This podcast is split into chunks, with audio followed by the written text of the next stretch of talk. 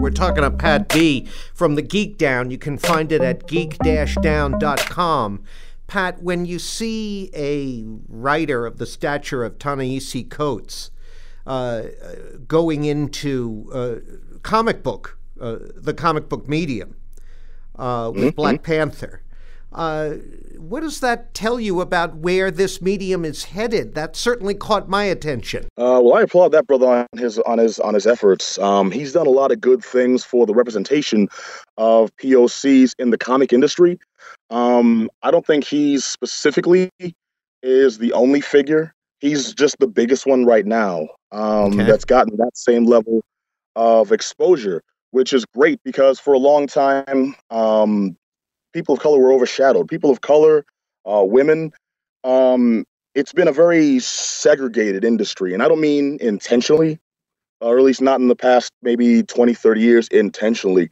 It's just okay. Now here's it's a larger issue. Is what I'm getting at, and I don't want to go too grandiose with my explanation. All I'll say is, uh, I think the exposure that Ta-Nehisi Coates has gotten in the past few years is a sign that comics as an industry, um, as a medium itself, has grown, has expanded, has progressed. So now we're more aware. It's far from perfect. Like, believe me, per- perfect per- perfection isn't even on the horizon. Mm-hmm. You know, but um, we can at least acknowledge now that we're so much closer than we were, and we're talking about a um, we're talking about a medium that started.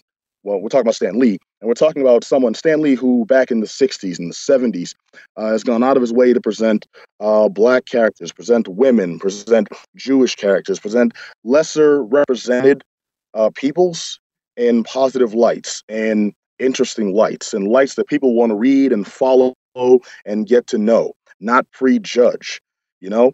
Um, and that's an effort that went on for 40 plus years 50 plus years and even now we still struggle with uh, some of the same issues. You know, uh, you see a black character in certain books, they're just a drug dealer. You see a, women, a, a, woman, and is she being sexualized? Is the book itself passing the Bechdel test, or is every female in they're talking about a male character? You know, it's it's it's tough when these issues are addressed, yet they're not addressed enough, and that's a sign that we're getting better, but we still have a ways to go. The I don't want to say okay, the advent now of Ta-Nehisi Coates' work in comics and then in comic films is a, is a sign that we've taken several steps in the right direction. But the fact that it still took, the fact that it's still such a huge deal now in 2018, like the fact that Black Panther was big is incredible. The fact, the fact that Black Panther was big being incredible uh, is a sign that yes, we're still dealing with the problems, and it's tough to navigate uh, both of those phenomena while still maintaining a um, while still maintaining a, a, clear, unbiased opinion of well, you know, the work was great and innovative, but it also had these problems, etc. But right. that's just where. So I think it's it shows progression, but also shines a spotlight on it shouldn't have taken this long to progress. Pat, for our listeners who whose interest in all this might have been piqued by hearing about Stan Lee's passing or by our conversation right now. Mm-hmm. G- give them a little reading list. Where, who else should they be checking out? What other publications? What other writers? Uh, okay. Well, um, right now, there's nothing wrong with the uh, Marvel universe and the DC universe. I know the first place I I I I, I, I immediately want to go is well, you want to check out uh, Wildstorm and Dark Horse, and you want to check out uh, uh, Devil's Due Publishing and such. But those are good labels. But there's also there seems to be a tendency to get away from some of the most accessible, and not everyone can find um, uh, Devil's Due books or IDW books. These are different comic publishing companies at their local comic shops. So where I would say to start is find books uh, from DC or from Marvel by people like uh, Rob Rodi, uh, last name R O D I, or uh, Brian Michael Bendis. These are lar- these are writers of larger publications, but they write good work.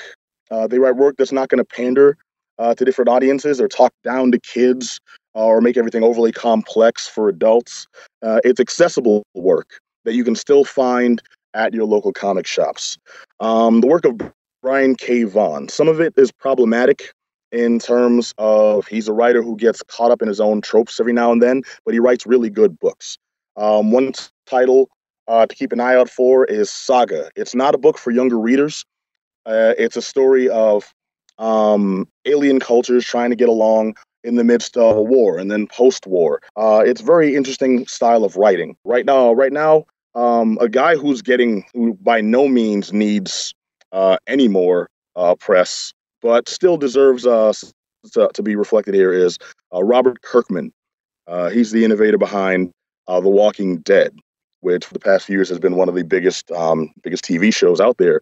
But The Walking mm-hmm. Dead started as a comic, and a lot of his work went not necessarily unknown, but was greatly overshadowed uh, over the last dec- uh, decade or so. Um, I would say look for Invincible.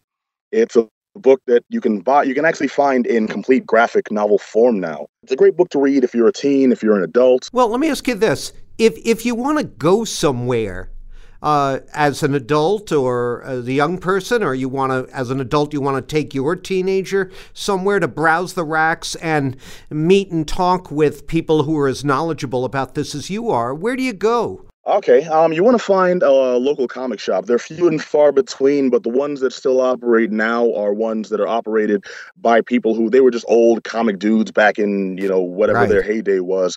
Opened up a shop, and they're the ones who are still willing to sit down and have conversations about this is a freaking cool book, and this one changed my life, and this one sucked, but the artwork was amazing, and so and so, and have those conversations. It's where the conversations come in that that love for comics develops, that that love for the medium, and not only that, but that that legitimacy. Do you want to mention a couple favorites? Oh, sure, sure. Uh, here in Boston, my personal favorite is Comicazi on Highland Ave in Somerville. Yeah. Love that place. I've been going there for years. Um, the guys that run it are great, and they're also very knowledgeable. I went there on a on a recommendation uh, just kind of offhand for my cousin when they started the store. And it's been almost 20 years now. I, keep going back because I can talk to the owners who are who are there, still work at the store every day, and have long conversations about random dumb stuff. You know, uh, uh, there's also Million Year Picnic. This is one that's kind of hard to find. That really uh, follows that uh, that trope of the uh, the down and back corner comic shop. Not that it's creepy or anything, but uh, it's in one building in Harvard Square, not the garage, across the street from there, and it's in the basement. But you go there, the owners will let you know anything you're looking for. You name a genre. It's like going to an old record store. You name a genre. You know, I. I'm interested in horror books, and they'll show you uh, uh, titles you've never heard of. Uh, books like EC Comics, where Blade came from, you know, random stuff, Tales from the Crypt books, Twilight Zone books, all types of stuff. That's Million Year Picnic. That's across the street from the Harvard Square Peet's, isn't it? Yeah, yeah, you know it. Yeah, I've been in there. Yeah, oh yeah. All right, all right. One more. Um, let's see, Comicopia. There's another one in Boston. Uh, Comicopia is a good place to go for comics and do cool stuff. Like if you want a um, if you want like a custom action figure of yourself, you know, you feel Kellerman or something needs to be made, needs to go to the people. You can go, you can talk about comics, get a couple of cool shirts, add to your gear, and you can work out a deal to have your own action figure made. It's uh, one that offers cool accoutrement.